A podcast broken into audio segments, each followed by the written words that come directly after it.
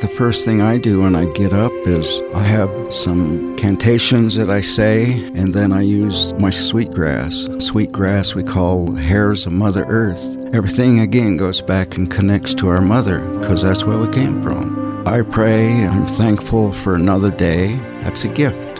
This is In Good Faith, listening to first person experiences of faith and belief. On In Good Faith, it's our privilege to hear stories and accounts from believers told in their own words. Our hope is to listen with an open heart, celebrating the power of faith and belief and what those stories mean to the ones who tell them. I'm speaking in good faith today with Larry Cesspooch, a member of one of the bands of the Ute tribe. Correct. He grew up on the Uinta and Ouray Ute Reservation in northeastern Utah. Larry served in the U.S. Navy as a radio man in Vietnam, Hawaii, and Texas, attended the Institute of American Indian Arts and Anthropology Film Center for his degrees, returned home in 79 to his tribe to create 600 films for the Ute Indian tribe on culture, language, and history. You are the guy for preserving the culture. Yeah, one of the projects I have going right now is called UteTube not YouTube, but YouTube.xyz. And so all of those films, eventually, there's like 250 that pertain especially to the culture, will be on YouTube and our whole photo archive. And so that's an ongoing project. And so once I'm gone, those films will be there and the next generation will take over and add on whatever they are going to add on. So it's going to be a multimedia web page. Eventually, the plan is to put our tribal newspaper, it's called the Ute Bulletin, put that on the website as well. It will be all and everything. Take me back to the beginning of your spiritual tradition and what religious or spiritual ideas you were raised with. Well, our people say that our medicine people, it's in our blood. My family, my Cuch family, even though my name is Cesspooch, my mom and dad got divorced when I was about three. And so I was raised by my mother's family, which are Cuches. And Cuch means no, and Cesspooch means white belly. My uh, great grandpa had a big white birthmark on his tummy, so that was his Indian name, his Ute name, Cesspooch. Of course, that name has been passed down generation after generation. My parents were um, Catholic, and they baptized me as Catholic.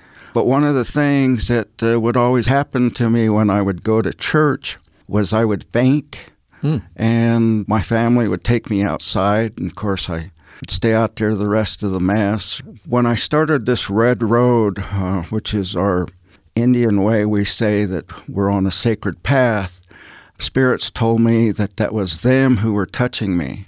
That way I would get taken outside because that wasn't for me. Hmm. But I had always known I was my grandmother's favorite, but I had always known there were different things about me I could see and feel and hear. So, kind of jumping forward, um, we have an eagle wing within our Cuch family. My uncle, who was my predecessor, had special gifts too that he helped the family with. And so when he passed, my grandmother asked if I would take that wing. So I knew of the responsibility. And so, yes, I went ahead and took that. And so that's what I carry now. Had he been teaching you along the way? Well, when my mom and dad split up, he was pretty much my mentor. He took me under his wing. He was a dancer, and so he taught me how to dance, made my outfits, and so I was like a little duckling following him when we'd go dance. So I have some pictures of that same thing on my webpage, and that's through nativeeyes.net.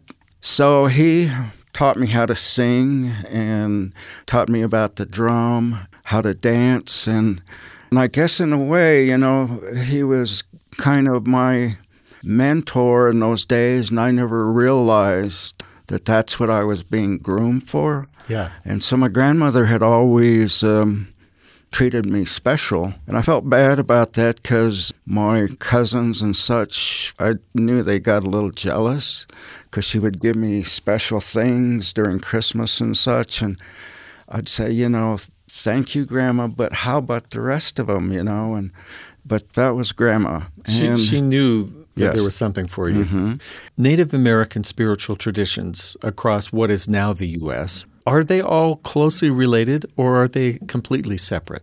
No, they're pretty much all the same. It's just uh, different ways of thinking about it, but it all stems from the same, which is we all have a spirit. All things have a spirit. All living things have a spirit. Some people believe that when the Creator, Sonoiv, decides to make life or create life, takes Mother Earth and water and combines these. And our bodies are 85% water.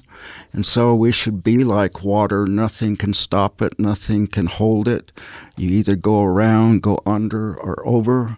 That's the way we should live our lives to be able to accomplish what we're here for. And each one of us is here for a reason. So, like the animal has his purpose, the tree has its purpose, we have our purpose. And so, those are our missions. And so, we're given gifts to be able to accomplish that mission. So, for like me, of course, the spiritual thing, and then to preserve the culture. I didn't realize back in grade school I used to have one of those little point and shoot cameras. And I got a bunch of pictures from elementary school and I did a film oh, a couple of years ago about our elementary school. I use those old photos.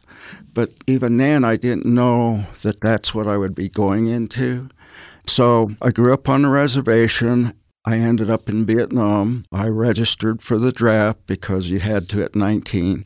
My number was called up, and I was going with a um, white girl at the time. And back in the 60s, that wasn't so popular. and so her dad didn't especially like me. So, anyway, he helped with the sheriff to get me in the military a little early. Back in those days, see, we didn't have jurisdiction over ourselves. Hmm. So you had sheriffs and other law enforcement out there who, in a sense, kind of controlled us. And now we have sovereignty and we realize our sovereignty, and so we have our own tribal courts, our own police force, and we have our own law and order code. So none of that can happen nowadays. That's how I found myself in Vietnam. I tried to get into the reserves and tried to get into the Air Force, and all of those were all booked up. But the Navy said, We'll take you. And I had a brother already in country in Vietnam. He was a foot soldier. He said, You don't want to be this. You don't want to be here on the ground. So, as it worked out, I was a radioman. I ended up with an air squadron, and we flew over everything. Hmm. That's what I did. People say that there are no atheists in foxholes. Yes, that's true. You're there together, and the only way you're going to get out is with each other. How did those spiritual beliefs that you had carry you through or strengthen you during that time of the war? Well, at that time, you know, you're just coming off the res uh, reservation. We call it the res. And so you really have no understanding outside of growing up and coming to Salt Lake and traveling. And so you have some idea there. But when you're thrown into a situation like war, you've got all this coming at you and you have to grow up quickly. Hmm. So I'm the last one standing of three radiomen that went through radioman school, were sent to the same squadron. They're gone. I'm the only one here to tell a story. But we, of course, we got close because humans are humans. It makes no difference which color skin or what you believe. That reminds me of how I look at the flag. The flag is red and white. It was our land to begin with, so we are the red. And white stripes are also the non Indians, and we both work in union. The blue of the flag is the land, the motherland, United States. And the white stars are those that gave up their lives to preserve this way of life, as we call Americans. And so I look at it that way. And so when you are in a foxhole or something in that situation, you have to look at it that way. The only way we're going to get through this thing is together. As I got in country and, and realized that the only way I'm going to make it through here was to get back to those things that my people had and that made us special. You can say our lives are tailored. We're meant to, I look at it like stepping stones in a river. And the river, of course, is life. And so there are certain stones that we're meant to step on going through, and we either learn lessons from it or it takes us to the next point. So the military and having to go through all of that was one of those stepping stones to point me back to what I really am, which is Nuch Ute. Those things that my family were doing were what were going to get me through this. Natives, we believe that Creator is in everything. Uh, we're made of earth and water, so we say all our relations because we are all made of the same substance. And the last thing the Creator Sonoy does is gives us that spirit. It's energy. When I talk to young people, I say it's like a little AAA battery. And you insert it in a toy and it comes to life. And the spirit itself, they've done tests where you weigh a person before they pass and after, and it's about the weight of that little AAA battery. I tell them that it's like a glove. The glove is nothing until you put the hand in it and you can make it do anything. Spirit is the same way. The spirit is the thing that makes the tree grow, of course, with the sun and everything else, but it's the life force, energy that makes it grow, and of course, with the sun and water. And we humans are no different. All of the plants, all of the animals are the same all living things are, are the same. We all have a spirit. And so when you talk to it that way, it's um, sort of like nowadays we have to take medicine, pills usually. But you talk to those pills before you take them, just like you would our Indian medicines. Vodka, help me. And then you take them and it does whatever it's supposed to do. Same way with our Indian medicines. You take those and ask it to help you just the same way as if you were out there gathering it and you talk to it and you always leave some tobacco before you take anything because that tobacco is spirit food. Of course, it goes into Mother Earth, so it's not something that's um, polluting anything. Um, and spirits recognize it. The spirit of those plants recognize that they're sacrificing their lives to help us. We, in turn, have to take care of them to make sure there's always some. That's the way it will always be there. And that's the way I think most natives look at things. For us Utes, you hear the word nomad. To me, that's not right because when you think of nomad, it sounds like you don't have a home. Yeah. But we moved different places during different seasons depending on what was ripe, what was in season. And so we didn't stay too long to overgraze or overdo anything. And so just because we didn't stay in one place like modern people do, they say we had no home, but we did. Ute country is pretty much Colorado and Utah. Uh, when the Spaniards came in the 1600s, they came riding a big beast that we didn't know what that was. We'd never seen it before. But it was the horse the Mustang. And we called it the same thing that they did, kuva or kubachu. The chu for us is plural, and so kubachu is horses. And so we got that horse from them. And because we were a little darker than most tribes, they called us Utah, Y U T A H. And when it came time for the state to be named, they dropped the Y and of course, it was named Deseret, proposed to begin with. And the rest of the nation and the people decided, no, we don't want that. And so they came up with Utah. And they dropped the Y, and so today it's U T A H. And so it's named after our people. The name of the tribe you said was Nuch? Nuch, yeah. We call ourselves Nuchu. Is there a meaning to that word? I think it's pretty much basic, like any tribe. It's the people. The people. Mm-hmm. And so Nuch is singular, and Nuchu is plural. For people in the monotheistic religions, for Christianity, Judaism, Islam, they're thinking of a God. What is the viewpoint of the divine or spiritual? You mentioned the creator, right. Mm-hmm is that being alone or are there others? There are others. It just kind of depends on how your relationship is. Tubuipu napagat is another way. And you're talking about the earth. The weep is the, the earth. The weep is more like the maker of the earth. Then, like for me personally, I call him Tagarchiram, which means grandfather, hmm. because I had a dream. Uh, we have our sun dances. Well, all of our ceremonies um, uh, require sacrifice. So in the Sundance, you sacrifice food and water for three or four days, and you stay within the medicine lodge, which is the Sundance Lodge, and you dance back and forth to the tree of life. That's a cottonwood tree. It's the one with the store in the middle. Hmm. But that represents the maker, the creator. Sometimes it will come in the form of a buffalo, so we have a buffalo mount head in there and we dance and that buffalo will come to life where you his eyes will move and he'll look at you and communicate with you.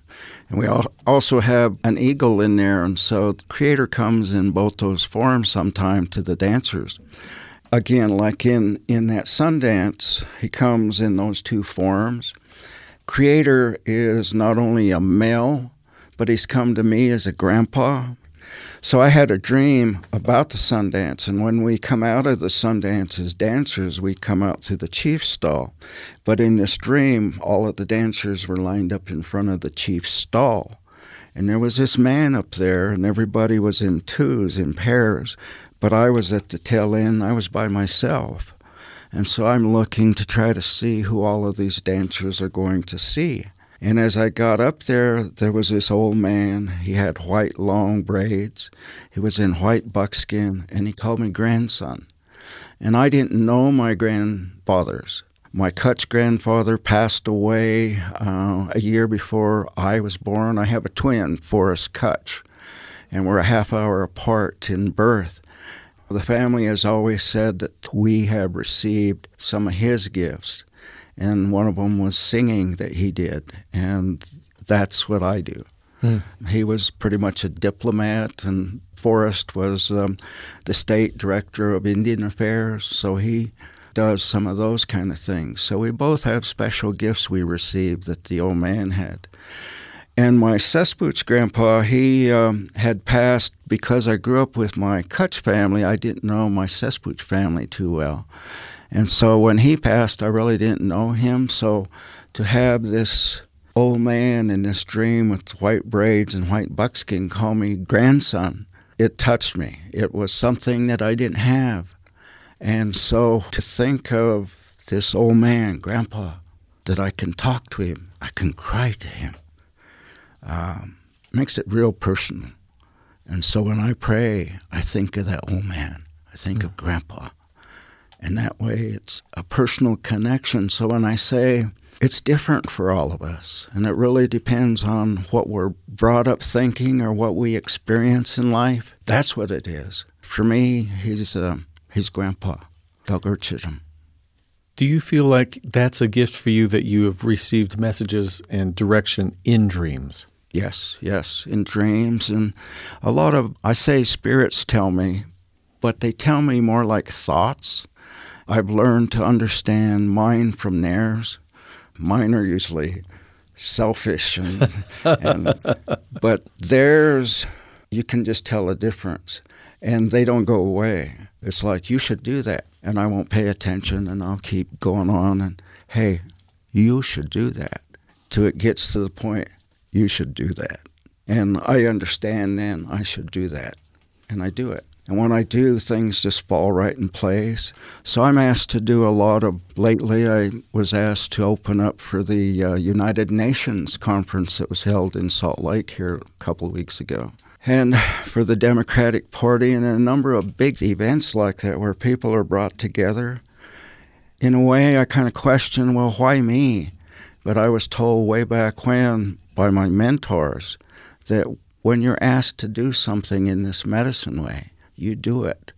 You don't say no because it's not you, it's who you represent. And so I am a servant. Hmm. When I'm asked to do something, then I do. And of course, I ask the, to me, I always call him the big guy, but it's also the big girl if you think that way. And it's also an animal, just like that buffalo and eagle. So it's all of those things. Can you follow Ute spiritual traditions and also be a member of some other church or organization, or do they stay separate? Well, for me, and our people believe that um, we have many lives. A lot of times we'll find a white guy in amongst a bunch of Indians. But to me, I kind of think that their previous life was as a, an Indian because they still feel a kinship to that and they can sing. Some of them can even speak the language. And, and I travel quite a bit, so I see a lot of different people. And, and I see that and I go, wow, that's, that's so cool. I think everybody understands that this is our Mother Earth. And again, mother is the key word. You don't punch holes in our mother. But we out there, we have no other means to survive but the oil. And so we have to punch holes in our mother. And it's too bad, but that's the way we have to exist for money. Back when Brigham Young sent out his surveyors when he first came here to Utah, the ones that returned from there said, Oh, that's only good for holding the earth together and coyotes. But when they asked Abraham Lincoln to establish a reservation, that's where they put us. But they didn't know about the oil under the ground and about the mountains that are the main source of Utah's water. We still have first right to the water. And of course, a lot of the oil that people exist on for taxes here in the state, those come from the reservation and from the Uinta Basin. They call it dinosaur land. Yeah. But it's those dinosaurs that went to make all that oil under all of that pressure of the earth and created that oil. There are things that just over time and from a little bit of reading, I associate with ceremonial parts of Native spirituality. Things like the dreams you mentioned, the sun dance, singing and drumming, the dancing, and sweat lodges. Mm-hmm. In a lot of Western religions, there's a holy day every seven days. Is there some type of a cycle of worship or observance in the Native American tradition? Well, I think it goes seasonally again, mm-hmm. and so like which is much more in touch with the earth. Oh, sure. Well, we've got fall coming up here. We just finished with our sun dances. Last weekend, Labor Day, was White Mesa's bear dance, and they're the last to have it out of all of the Ute tribes. But normally we celebrate that in the spring, the first thunder. The bear gave us that dance uh, to help us celebrate that we survived the winter and to celebrate new life. That's our new year, is the spring. And so we celebrate that with uh, the bear dance. Everything is all brand new. You've got mm. little baby animals, and everything is all brand new. So it's like turning a whole new page to a whole new year. Here in the fall, when we go hunt, we, we also lay down some tobacco for a good hunt that will have some meat to carry us over the winter. Some of us, we try to get to the animal. I don't hunt anymore because when you do these spiritual things, you can't take life. But when I did, I would try to get to my deer or elk before that last breath. And he gives me that last breath. And so life continues within me. And I have a responsibility to that animal for giving up that life to make sure all the other animals are taken care of. Make sure the forest and everything is good for them because they sacrificed for us. Maybe you've already answered part of my next question, which is what is Western civilization missing out on by not being familiar with Native American spiritual practices and philosophy? All they do is take and take and take and take. They never give back anything. Big difference. To the earth. Yes, to the earth, to each other. If they can use you, if they can take from you, they'll take from you and give you nothing. Going back to people that think more like natives, there are people that think like we do. They take care of the earth, they take care of each other. Love is colorless and it's what we give each other. And we call that word bimchi, bimchi, love. And so that's between a, a, mother and a child, that's between Mother Earth. So, like when we go into our sweats, it's our sweat, that smell that a mother knows which are babies, which of the animals are her babies. So when we go into the lodge, that sweat goes into our Mother Earth, and she recognizes us that way. And so we're connected that way. And when we pour water on those rocks, that steam, the healing comes through that steam and penetrates our body, and all of the poisons come out and the toxins. And when we sing in our ceremonies, we're all in unison in breath. So we sing. We all breathe the same time. Mm. We're singing all the same notes, and that's the way the Creator intended us to be. And that's the whole purpose of the song, in the same way with the drum is a heartbeat. And it's a heartbeat of Mother Earth, it's a heartbeat of the people. And so you can't just pound it or hit it any way. You have to do it respectfully. And same way when you make uh, that drum, you have to be of good mind to be able to make a, a beautiful drum, make it sound pretty. And sound has effect. Uh, a lot of people think of our songs all kinds of ways, like yelling or such, but we call those vocables. Mm-hmm. So there's no particular words. We do have songs with Ute words, and others other tribes have particular words but most of them are vocables. So if you can sing this note, ha ha ha, it's like a telephone number. It's like uh, close encounters of the third kind. Mm, communicating with yes, the pitches. Yes. Boo, boo, boo, boo.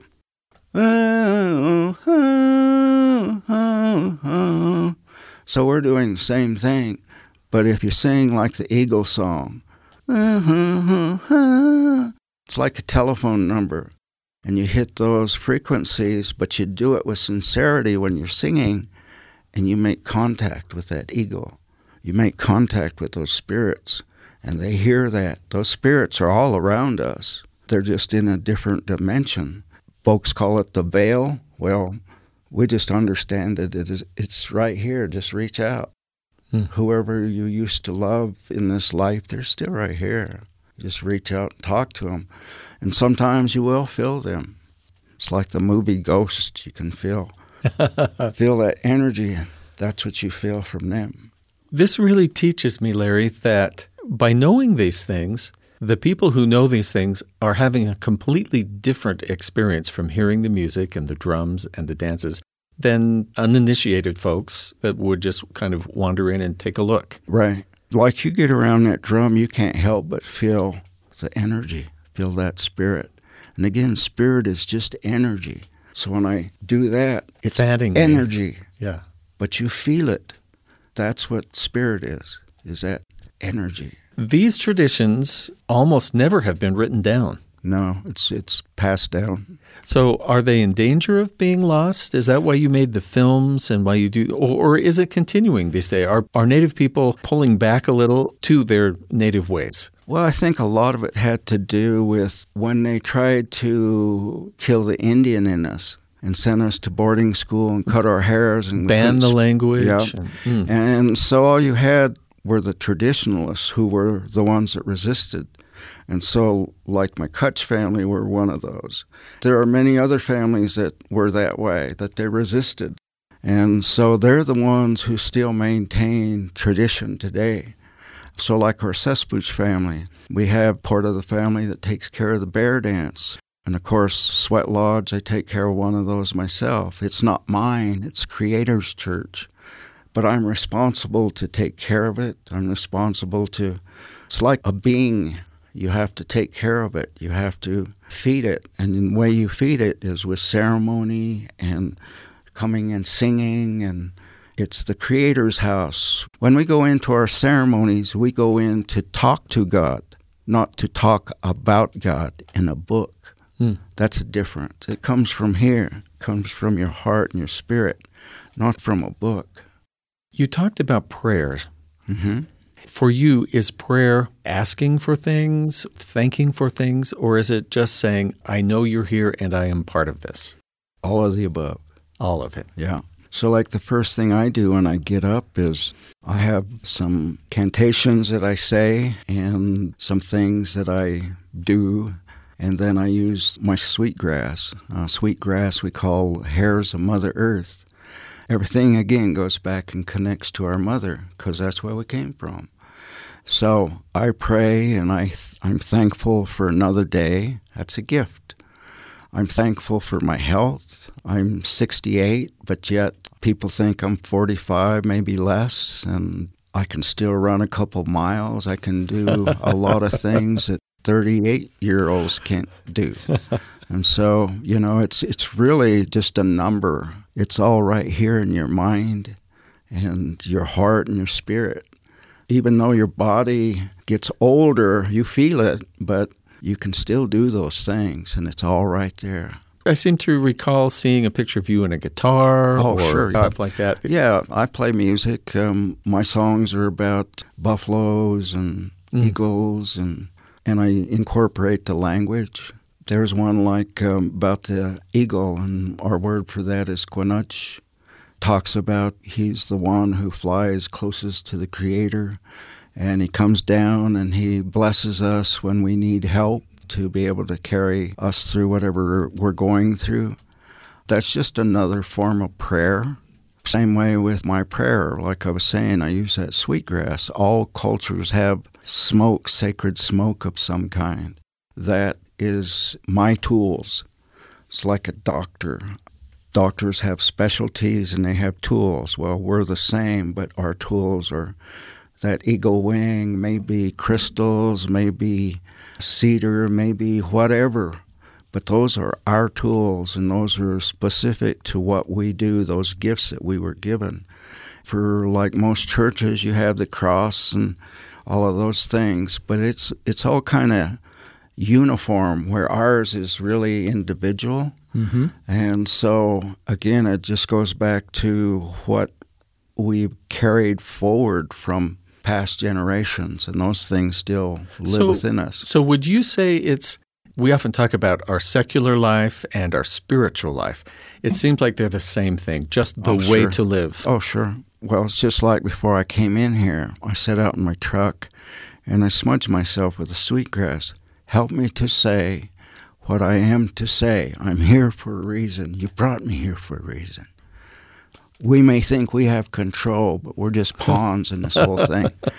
Help me, use me. And that's what I say when I do these blessings and I'm asked to help somebody who is sick. Use me. I'm your conduit Hmm. and help me with whatever it is they need. And so I work with uh, cancer people and terminal people. For starters, I always ask for guidance and direction. For instance, I was asked to work on Bart the Bear. Do you remember him? He, he was Gentle Ben on TV. Oh, Uh, he was the bear. Uh-huh. Uh, that was Doug Seus's bear, Bart. He had cancer on his forearm, and they hadn't given him but um, a month to live. And so, through friends, they contacted me if I could come out and help him. And I'm going, a bear? I work on horses, I work on other animals, because it's all the same. Mm-hmm. So I'm going, a bear? Wow. And so I'm thinking, well, what am I going to do?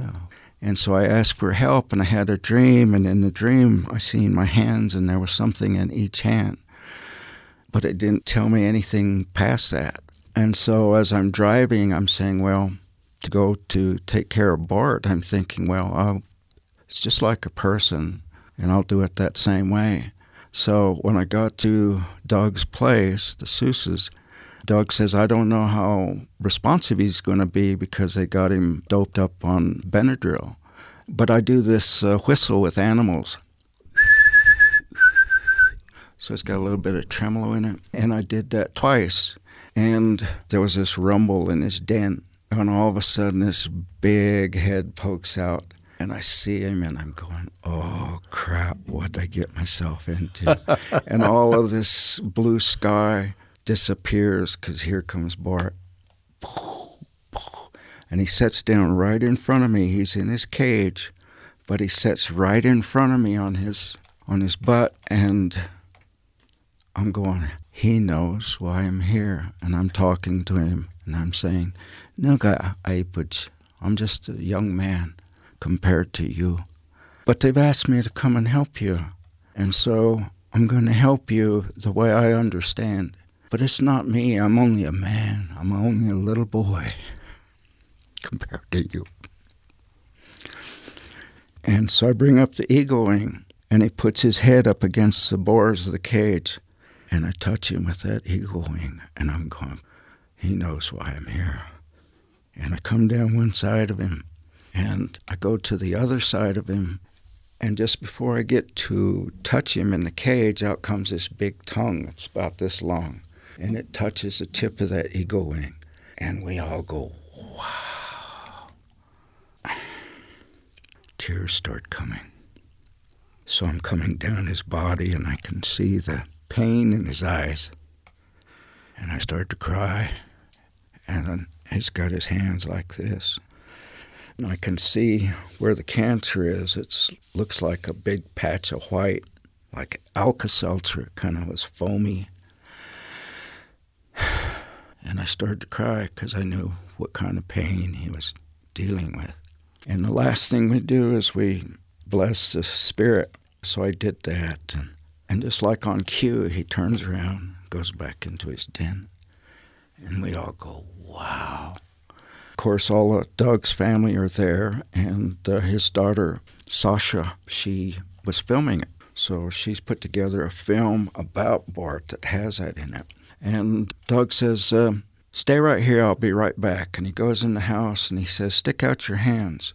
And he said, This is Bart's fur with the cancer, and this is Bart's fur that's healthy.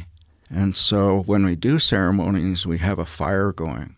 And so I took the cancerous fur and stuck it in the fire, and I prayed, Give it to you, Creator. You take care of it. And the healthy fur I have in my medicine pouch. And his trainer came and he said, Grizzlies seldom lose a claw, but Bart lost one this morning, and I feel you should have it. So it's a big claw like Mm. this. So Four or five inches long. Exactly.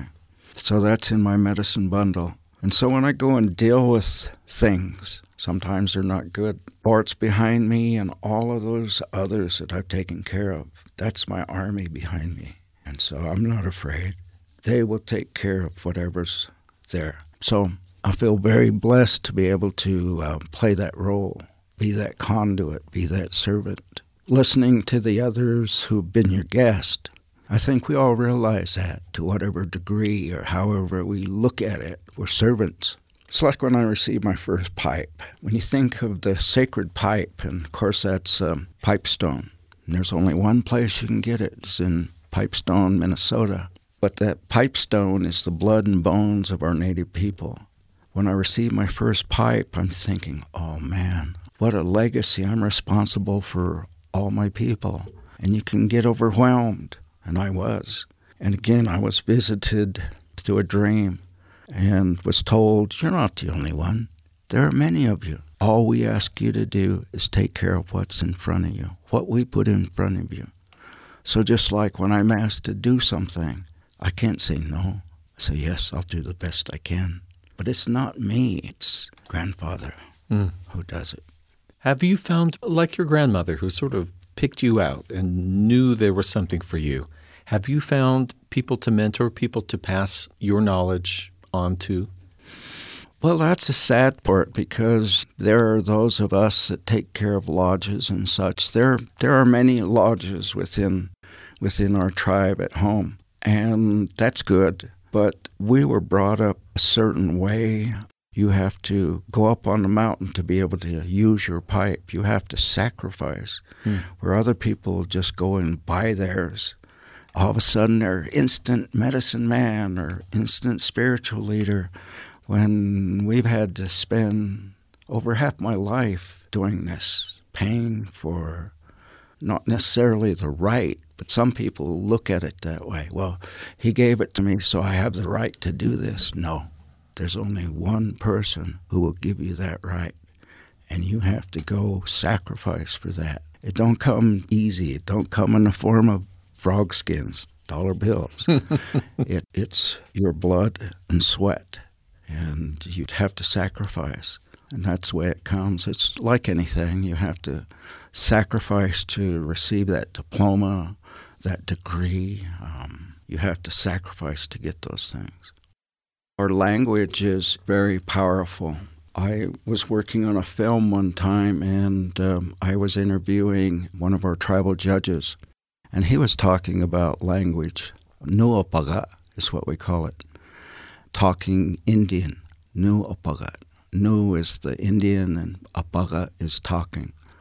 And he said how our language is very powerful. He was uh, in World War II and he was in the Navy and he was below deck. All of a sudden, they got hit by a torpedo, and all he remembers was flying through the air, and all he could say was, Buatka, Buatka, means help me. And when he came to, he was floating on one of the boards or only thing that was floatable. That's why he made it. Just that word, Buatka, can help you through anything. So, like when I have to go through something that's, well, like this interview, I say, Buetka, help me. Say the words, whatever is meant to touch somebody out there, touch you. That's the power of word, rather it's yut. Yut is more powerful when you're talking about ceremonies and such, but word is powerful.